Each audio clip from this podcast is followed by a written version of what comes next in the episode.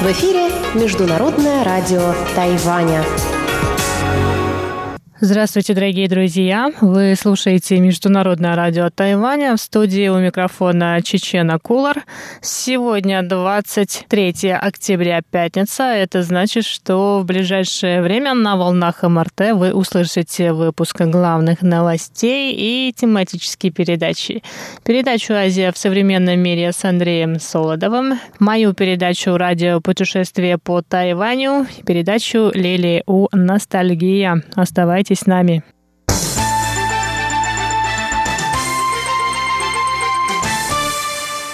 А сейчас к главным новостям. Президент Китайской республики Тайвань Цай Инвэнь выступила сегодня на глобальном форуме здравоохранения. В своей речи Цай сказала, что 2020 год оказался неспокойным. Весь мир до сих пор находится под влиянием пандемии коронавирусной инфекции COVID-19. Она добавила, что в то время как мир терпит серьезный удар из-за распространения инфекции, ситуация на Тайване остается стабильной и Тайвань получил признание всего мира. Цай Инвэнь рассказала, что Тайвань научен опытом эпидемии острой респираторной инфекции SARS 2003 года, благодаря чему был создан целостный механизм борьбы с эпидемией. Поэтому сразу после начала эпидемии правительство приняло меры, позаботилось об обеспечении потребностей национального здравоохранения и жителей острова. Кроме того, Тайвань, не жалея сил, помогал другим другим странам, пожертвовав медицинские маски, медицинские препараты и достижения медицинских технологий. Президент поделилась результатами исследования, проведенного Bloomberg Economics в июле этого года, согласно которым Тайвань занял первое место в мире по успешности противоэпидемических мер. По словам Цай, это плоды совместной работы правительства и жителей острова, которые следовали противоэпидемическим мерам. Программа национального медицинского страхования, действующая 25 лет также оказалась полезной для мониторинга распространения инфекции, а также для распределения медицинских масок по квотам. В настоящее время вакцины, разрабатываемые тремя командами на Тайване, вошли в первую стадию клинических испытаний. Цай пообещала, что правительство продолжит поддерживать тайваньских исследователей. Что касается международного участия, участие Тайваня в деятельности Всемирной организации здравоохранения важно для мирового здравоохранения и борьбы с заболеваниями. По словам Цай, у Тайваня есть все возможности продолжать вносить вклад в мировую противоэпидемическую деятельность. Тайвань Тайвань – главный транспортный хаб Индо-Тихоокеанского региона.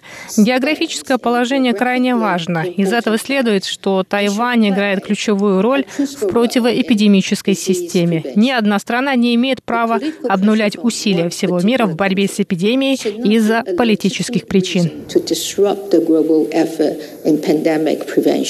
Президент Цай также пообещала, что Тайвань продолжит активно сотрудничать с другими странами в вопросах мирового здравоохранения.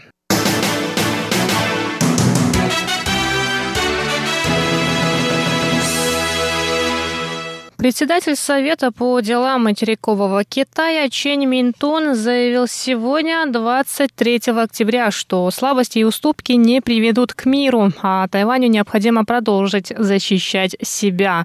По его словам, Тайвань не ищет войны, но и не откажется так легко от мира. Чен призвал все страны, которые разделяют схожие ценности, к совместной защите демократии и свободы. Чен Минтун рассказал, что Коммунистическая партия Китая быстрыми темпами распространяет свою идеологию на весь мир. Китайские власти хотят занять лидирующее место в мире и неоднократно заявляли о намерении отказаться от деспотизма и насилия в отношении людей, а также о намерении провести внутренние реформы. Тайвань надеется, что Китай как мировая держава возьмет на себя ответственность и примет конкретные действия для обеспечения регионального и глобального мира. Чейн добавил, что Китайская республика на Тайване непоколебима и Тайвань как геополитический центр Индо-Тихоокеанского региона будет отстаивать общие интересы стран региона.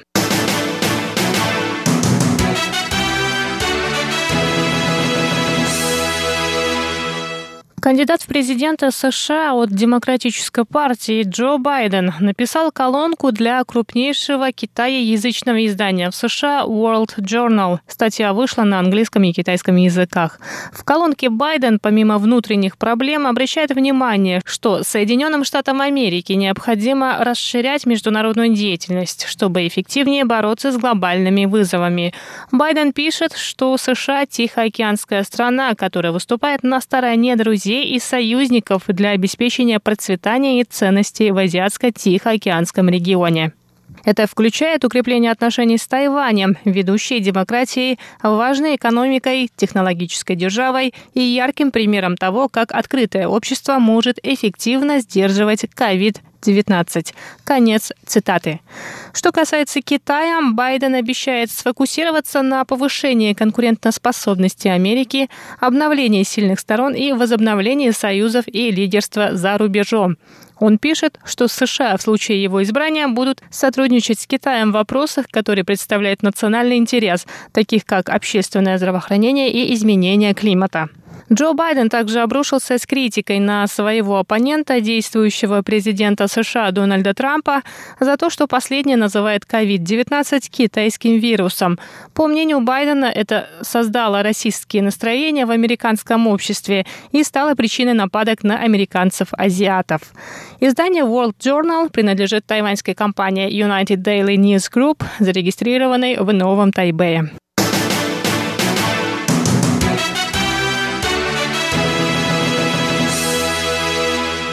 Мэр Тайбэя КВНЖ заявил сегодня, что празднование Нового года в тайваньской столице отменят, если на острове за одну неделю будет зафиксировано 15 новых местных случаев заражения COVID-19. К добавил, что в других странах не разделяют местные и привозные случаи заражения, потому что у них нет карантинных отелей. На Тайване есть строгие правила, согласно которым все приезжающие желающие обязаны пройти двухнедельный карантин сразу по прибытии.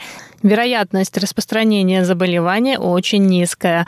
Поэтому городская администрация решила, что массовые празднования по случаю Нового года отменят только из-за местных случаев заражения. Дорогие друзья, это были главные новости 23 октября. Выпуск новостей для вас подготовила Чечена Кулар. Я с вами еще не прощаюсь. До встречи на волнах МРТ.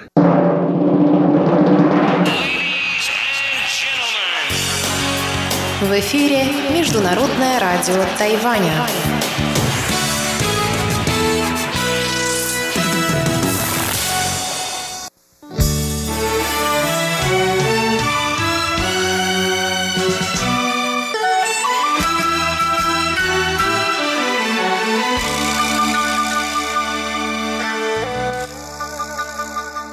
Здравствуйте, дорогие слушатели Международного радио Тайваня. В эфире еженедельная передача из рубрики «Азия в современном мире».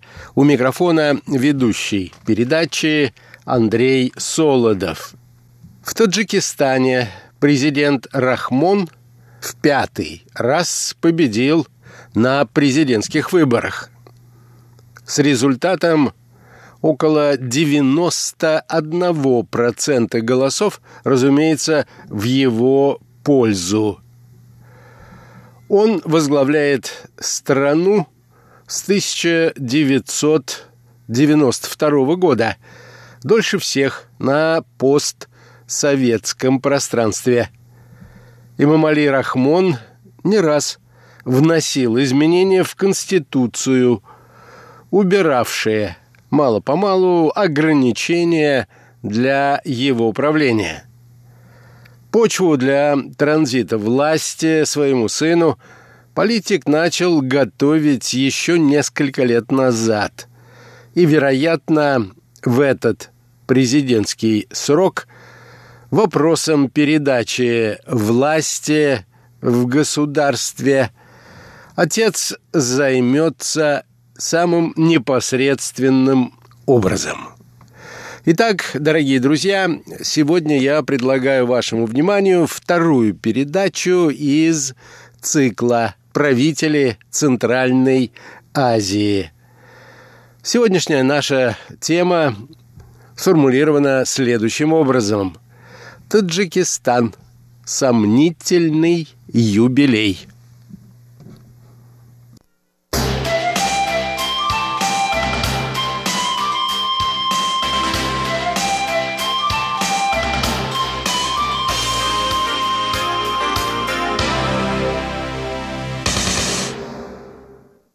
Итак, президентом Таджикистана в пятый, так сказать, юбилейный раз избран Эмомали Рахмон. Выборы состоялись в воскресенье 11 октября. Явка составила более 85%. Рахмон одержал победу с результатом около 91%. Об этом говорилось в сообщении Центральной избирательной комиссии страны. По предварительным итогам выборы президента выиграл действующий глава государства Эмомали Рахмон. За него проголосовали 90,92% избирателей или 3 миллиона 837 тысяч человек. При явке 85,39% или 4 миллиона 221 тысяча избирателей. Говорилось в бюллетене Центральной избирательной комиссии по итогам подсчета 100% бюллетеней. Конкуренцию Рахмоному составили Миродж Абдулоев, представитель Коммунистической партии Таджикистана, Рустам Латиф Зада, кандидат от Аграрной партии Рустам Рахматзада, партии экономических реформ, и Абдухалим Гафорзада, социалистическая партия. Второе место по итогам голосования занял Рустам Рахматзада, набравший рекордное количество голосов, составившее 3,3% от проголосовавших.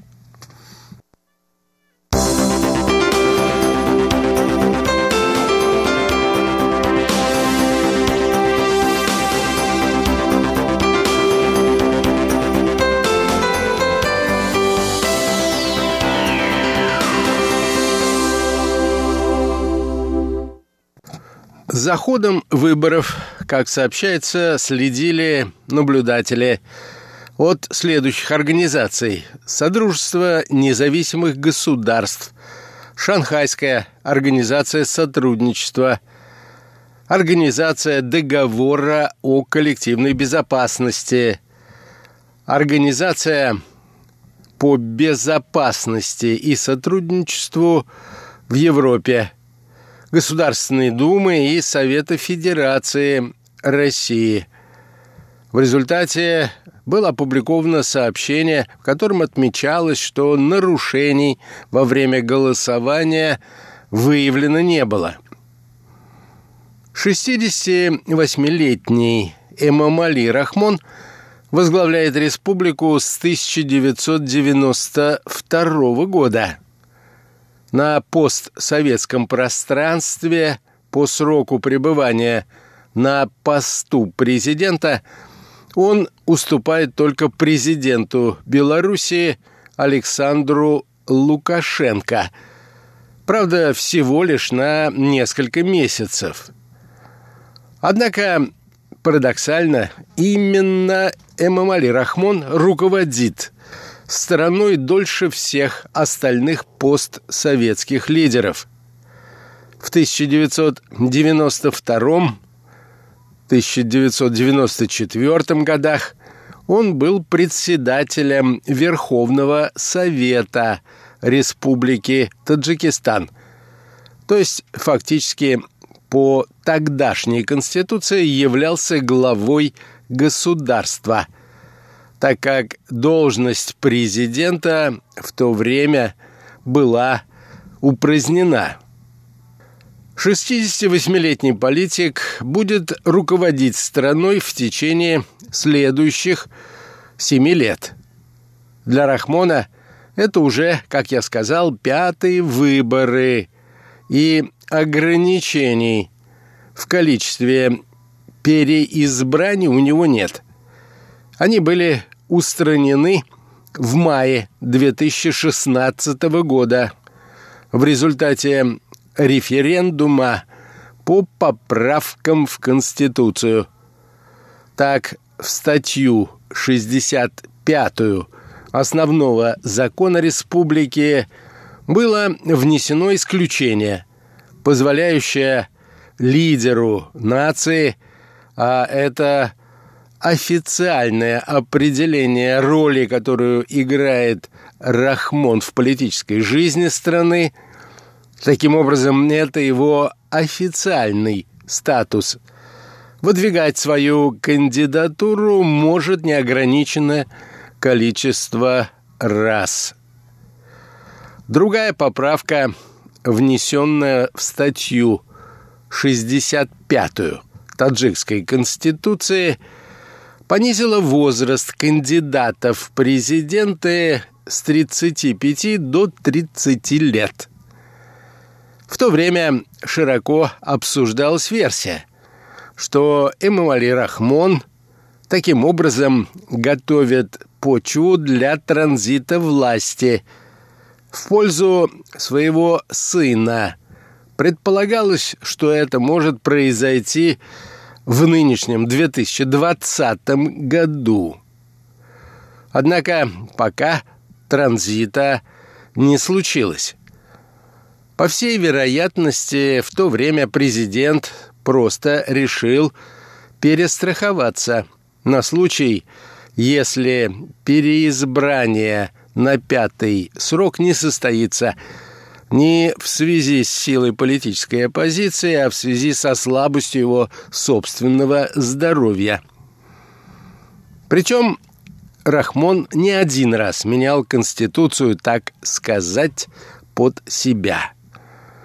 С каждым разом все более значительные и все дальше отдаляли Таджикистан от политической системы, основанной на принципе сменяемости властей.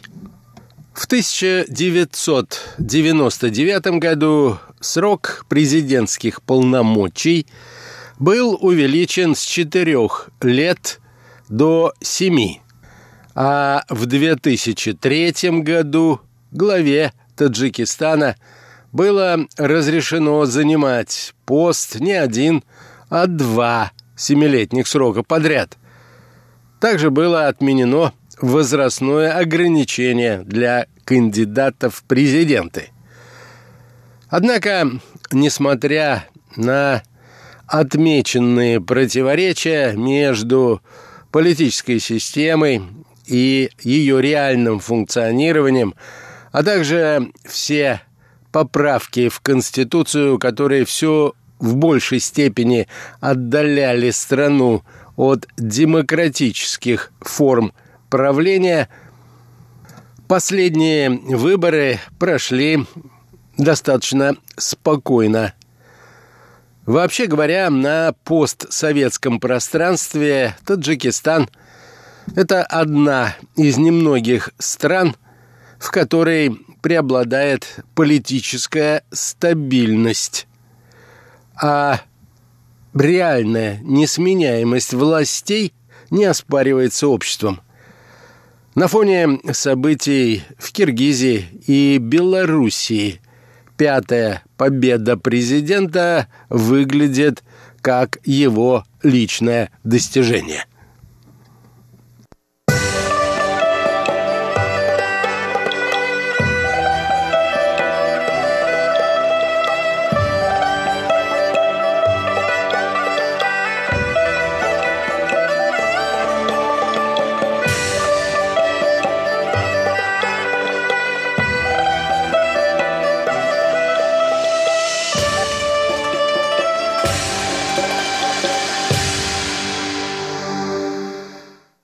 Надо отметить, что Рахмон всегда побеждал с высокими результатами.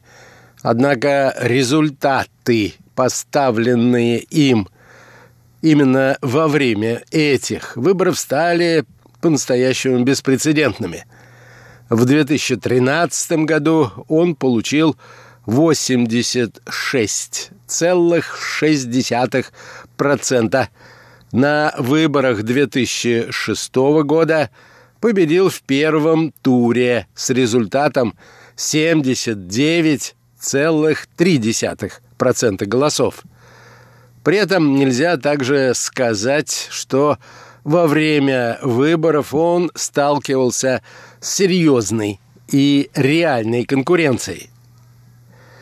Впрочем, с высокой долей вероятности во время нынешнего президентского срока, как я уже отмечал, руководство Таджикистана все же вплотную займется транзитом власти от папы к сыну.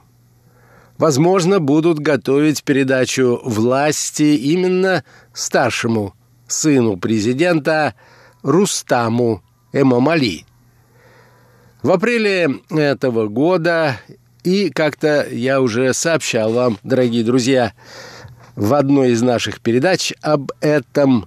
Он был единогласно избран спикером Верхней палаты парламента Таджикистана.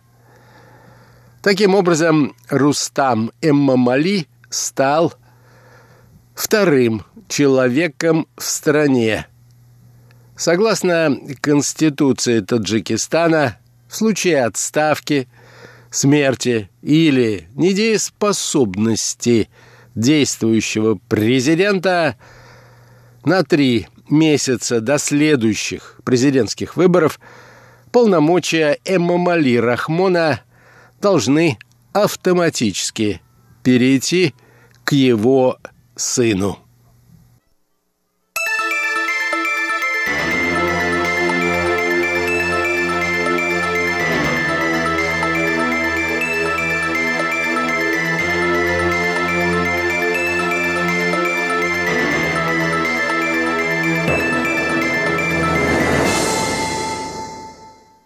А что нам известно о Рустаме?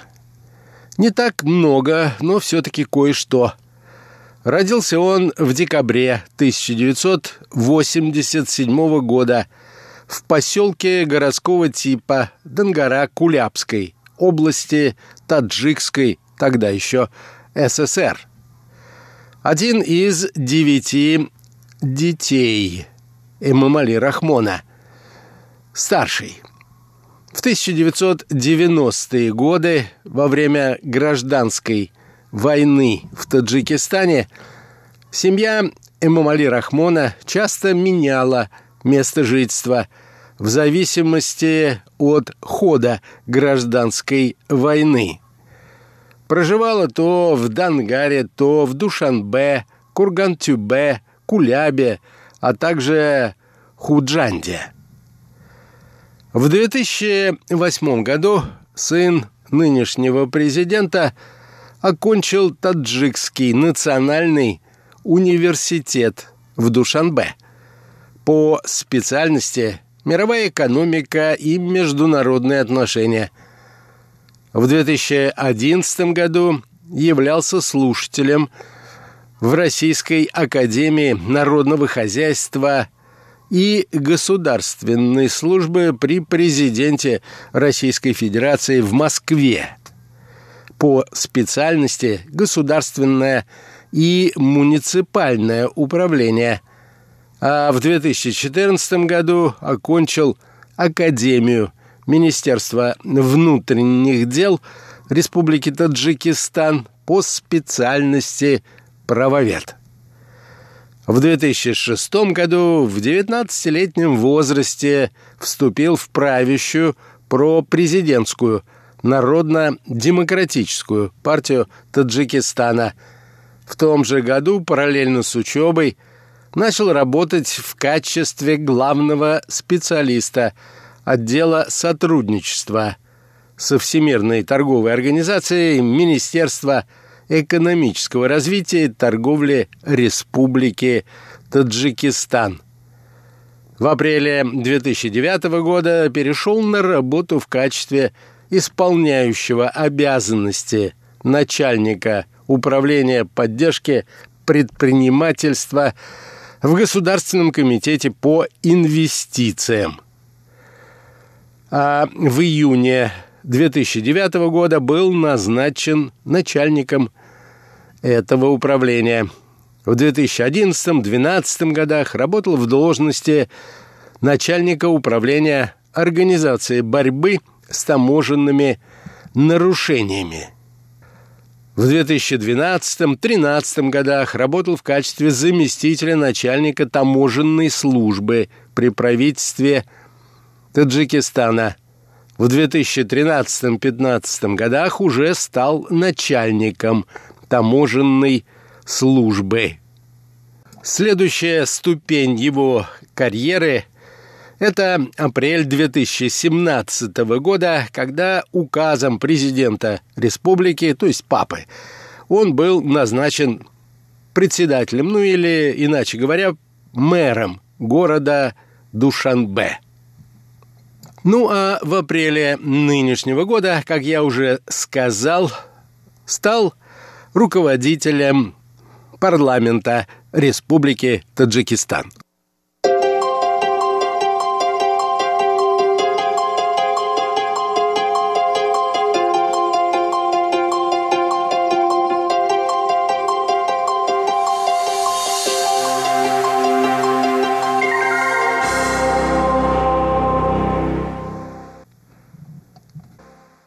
Итак, с точки зрения политологических классификаций, политический режим в Таджикистане серьезно отличается от динамики политического развития Киргизии, о чем мы говорили в предыдущей передаче.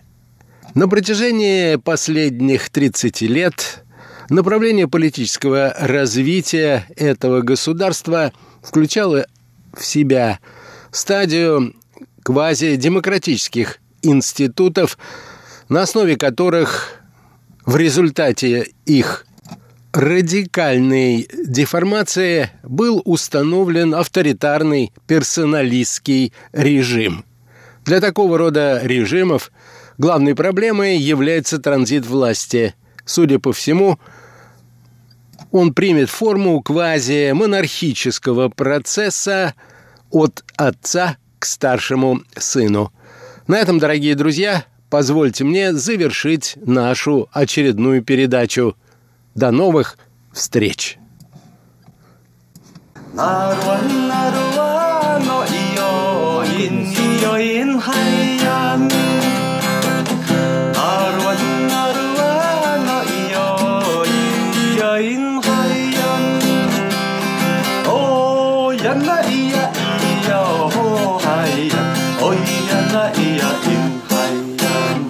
Здравствуйте еще раз, дорогие друзья. В эфире передача «Радио путешествие по Тайваню» в студии у микрофона Чечена Кулар.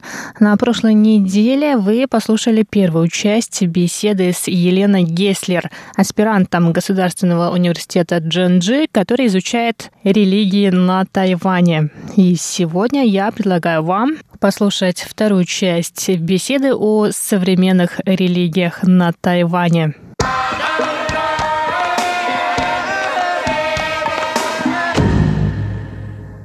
Вот вы сказали, что слово «религия» отсутствовало в Китае, но, насколько я помню из университетских занятий, мы называли даосизм все-таки религией.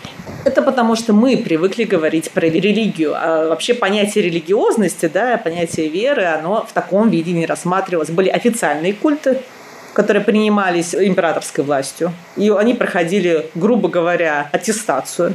Боги проходили аттестацию.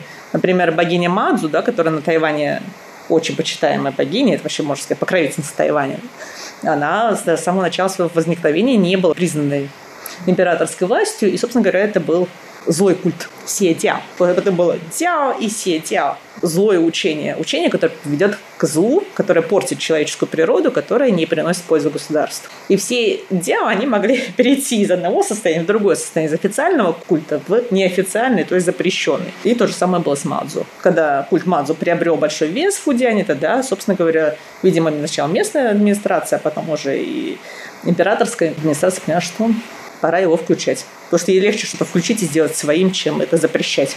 Чем больше ты запрещаешь, тем, собственно говоря, хуже становится. И это мы увидим на примере Гуандао. Ну, раз уж про Игуандао, мне кажется, нам стоит рассказать, что такое Игуандао. Насколько я понимаю, это такая религия, сотканная из э, разных течений религиозных, и буддизм, и даусизм, и где-то есть элементы христианства и ислама, насколько я знаю. Да, и Гуандао, мне кажется, такой пример. У нас это называется New Age, но на самом деле это неправильно. Ну, New Age течение все современные, это когда их основатели, собственно говоря, вплетают в свое учение разные религии, идеи из разных, собственно говоря, философских направлений или же религиозных направлений. Есть большое количество примеров этих современных религий. То есть это все 20 век. И Гуандао, оно свое начало берет, я бы сказал, если мы глубоко копнем, она берется с тайных обществ Белого Лотоса. Это 13 век. Тайные общества Белого Лотоса возникли во время монгольского вторжения в Китай, когда была династия Юань. Так как э, ханьское население, собственно, китайское население было, естественно, не очень довольно, что ими э, стали управлять иностранцы, к тому же, естественно, они ощущали это как такой вот конец света, конец собственной цивилизации, возникли большое количество эсхатологических учений, которые все мы называем учением Белого Лотоса. Палентия. Смысл состоял в том, что они говорили, что приход Майтреи – это Будда будущего. В буддизме считается, что есть Будда прошлого, Будда настоящего – это Шакьямуни, и Будда будущего. Э, потому что в буддизме временные воззрения таковы, что есть в каждой эре, после которой идет разрушение и обновление, есть только один Будда. Будда дает учение, спасая человечество. В конце эры учение начинает хереть, и хереет, хереет до того, что оно просто исчезает. Когда исчезает учение, собственно говоря, начинает заканчиваться эра, потом происходит мировой коллапс, может, Земля взрывается, неважно. Ну, короче говоря, вся жизнь заканчивается. И возникает новая эра, потому что это просто бесконечный цикл рождения и смертей.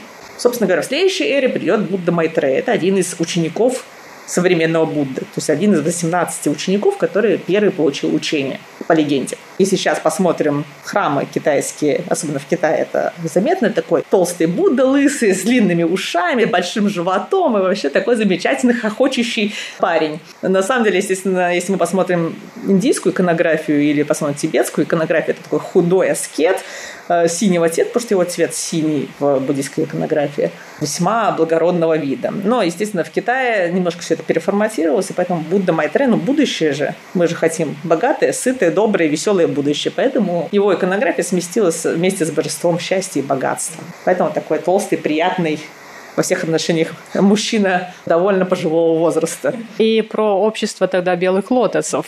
Как это все развилось до Игуэндао? Да, вот они, значит, в то время считали, что конец света близок, вот он уже наступил практически, потому что монголы вошли к нам, и верили, что вот-вот близится приход Майтрея это общество, оно было законспирировано, естественно, оно было запрещенным. Монголы на них организовывали гонения. Они проповедовали, во-первых, они были строгими вегетарианцами, потому что, естественно, надо э, исправлять себя через вегетарианство, неубивание живых существ и так далее. Во-вторых, они проповедовали, это очень важно, они проповедовали равенство полов что тогда вообще была шокирующая идея. И маскировались они под то, что они подносят вместе, ну, деревня, например, в деревне, подносят вместе благовония божества. И в конечном итоге, когда уже было позже восстание красных повязок перед возникновением Минской династии, как раз династии Мин, эти красные повязки, собственно говоря, они были тоже из общества Белого Лотоса.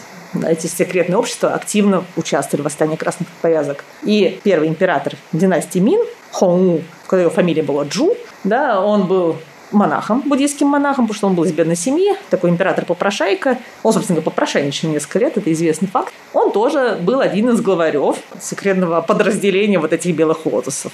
И почему вообще выбрали для династии Мин иероглиф Мин, то есть светлый, просветленный?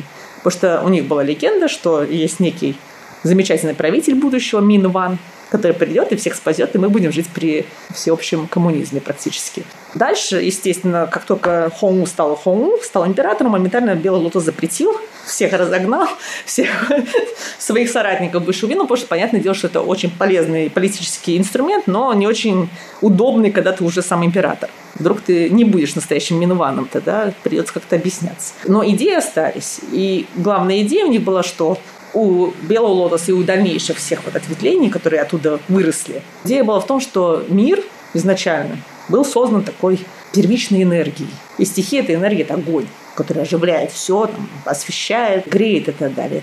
Эта энергия у них персонифицируется в фигуре безначальной матери. По-китайски звучит, звучит как Ушен Лаому или матушки. Или Ути Лаому, то есть безначальной, бесконечной матери. То есть в женском таком начале. Эта фигура, на самом деле, вот эта вот мать, она на самом деле берет свое начало из мифов о Сиванму, матушке Запада. То есть это божество очень древнее. Божество, которое отвечает за бессмертие, которое живет, э, ну, по китайским легендам, на горе Кунлун, то есть горе, которая является осью мира вообще, управляет персиком бессмертия, опять-таки. И, собственно говоря, к ней все герои, включая Минувана, идут, чтобы получить эти персики бессмертия. Такое очень любимое божество в Китае до сих пор. И вот это вот Сивану трансформировалось в ходе вот этой религиозной деятельности китайской многовековой в безначальную мать. Безначальная мать породила двух божеств – Фуси и Ньюва – мужчину и женщину. Поэтому все являются детьми изначальной матери. Следовательно, все равны перед изначальной матерью. И эта изначальная мать плачет по своим детям, потому что дети страдают. И для этого она решила их спасти, посылая им всяких посланцев. Многие в Бандао верят, что и Мухаммед, и Иисус, и все остальные пророки тоже посланцы вот этой изначальной матери. Вот как это связано с исламом. Но возвращаясь к самому Гуандао. И Гуандао, они в 19 веке появились. Это, собственно говоря, трансформированный белый лотос, который трансформировался в еще одну секту, которая называлась Сен Дао.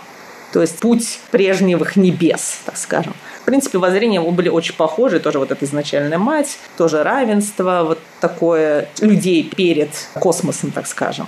И тоже идея о том, что будущее уже наступает. Вот Майтрея вот-вот придет. Но и Гуандао, они еще более радикализировали эту идею. Они сказали, что будущее уже наступило, потому что Майтрея уже здесь. И, собственно говоря, если ты будешь верить в Гуандао, ты спасешься. Потому что ты уже спасся, как только ты поверил в Гуандао. Вот. И в конце 19 века у них, собственно говоря, возникло название Гуандао. И Гуандао переводится как путь э, всеобъединяющего или там всепроникающего единства или всепронзающего единства. Просто их последний патриарх, то есть, естественно, были лидеры, которые формировали их учение. Вот последний лидер, которого они обожествили, его звали Джан Тенран. Он э, использовал фразу Конфуция о том, что все пути возвращаются к одному пути. Ну, Конфуций это говорил, естественно, про свое конфуцианство, про свое учение – но Джан Тинран не помешал это использовать относительно игуандао. Вот. И в конце 19 века, собственно говоря, стали использовать слово игуандао. Продолжение рассказа о современных религиях, в частности о религии Игуандао, вы услышите на следующей неделе. На этом я с вами прощаюсь. До скорых встреч на волнах МРТ.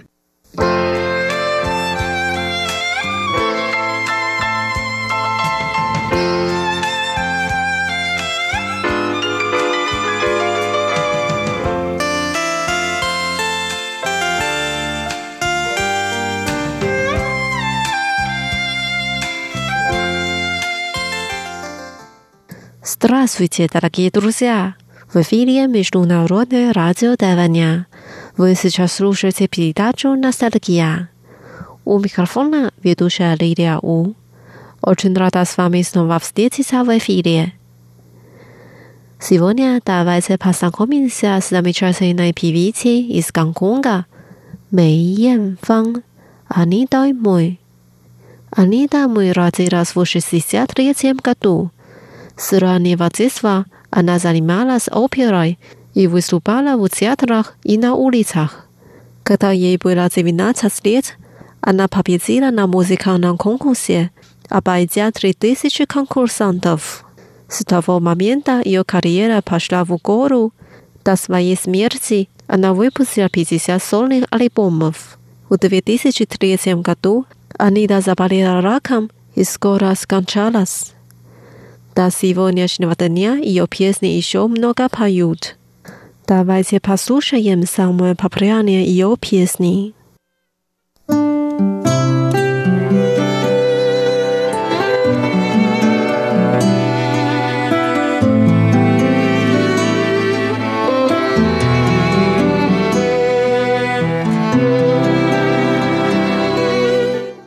Первая песня называется «Родной мой, 亲密爱人». Песня так поется. Родной мой, милый мой, спасибо, что ты так долго сопровождал меня. Родной мой, милый мой, это самый счастливый момент в моей жизни.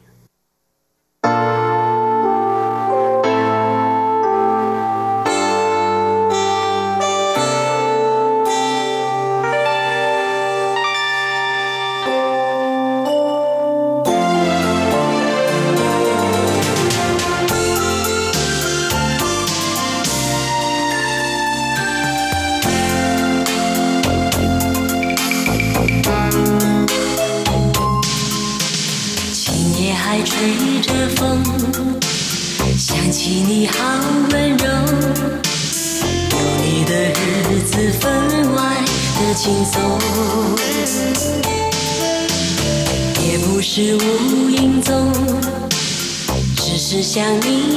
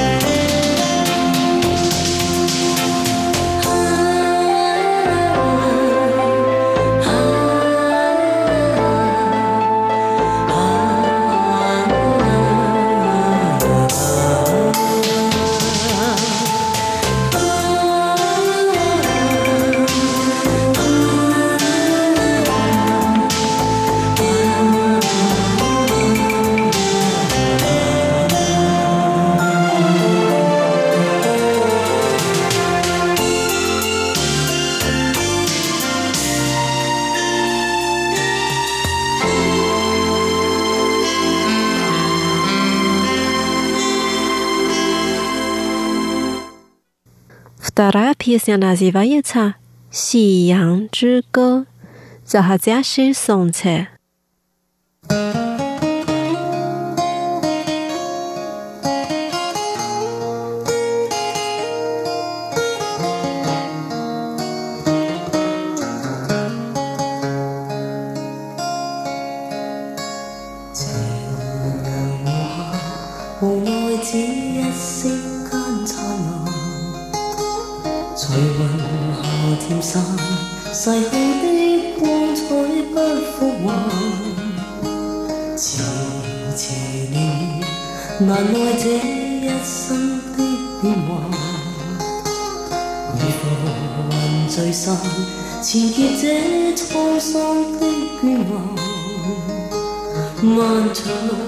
受过光阴退减，欢欣总短暂，未再返。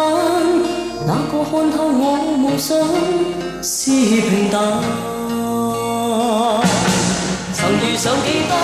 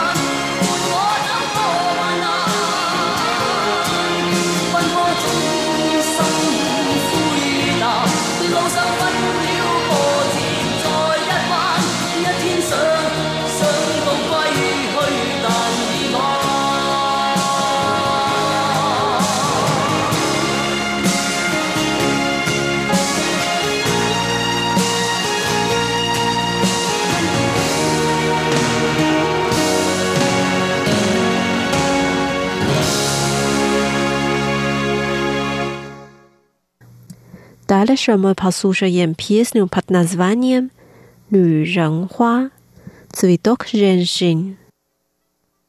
Thank you.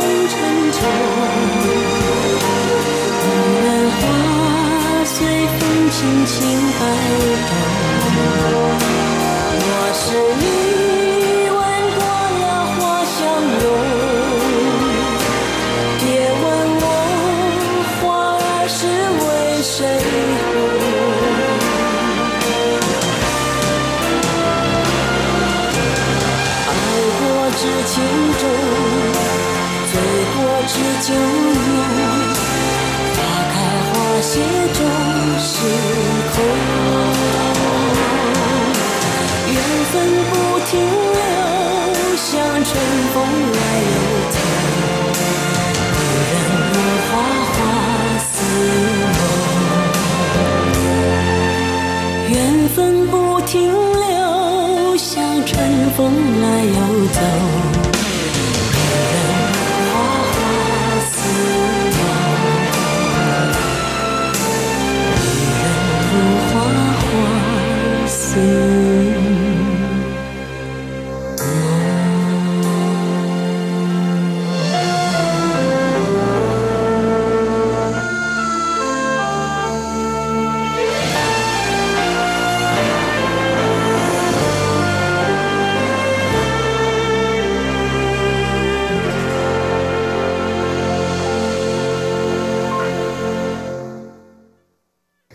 Pili Piesnia, Si Shui Liu Nian, Flemia Cichut, Kakvata.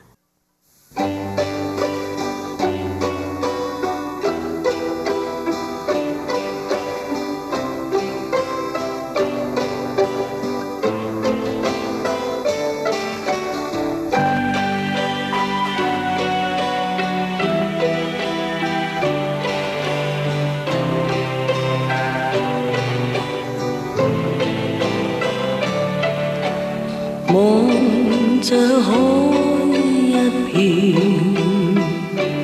满怀倦无泪也无言望着天一片只感到情怀乱我的心又似小木船远景不见但仍向着前谁在命里转？嘴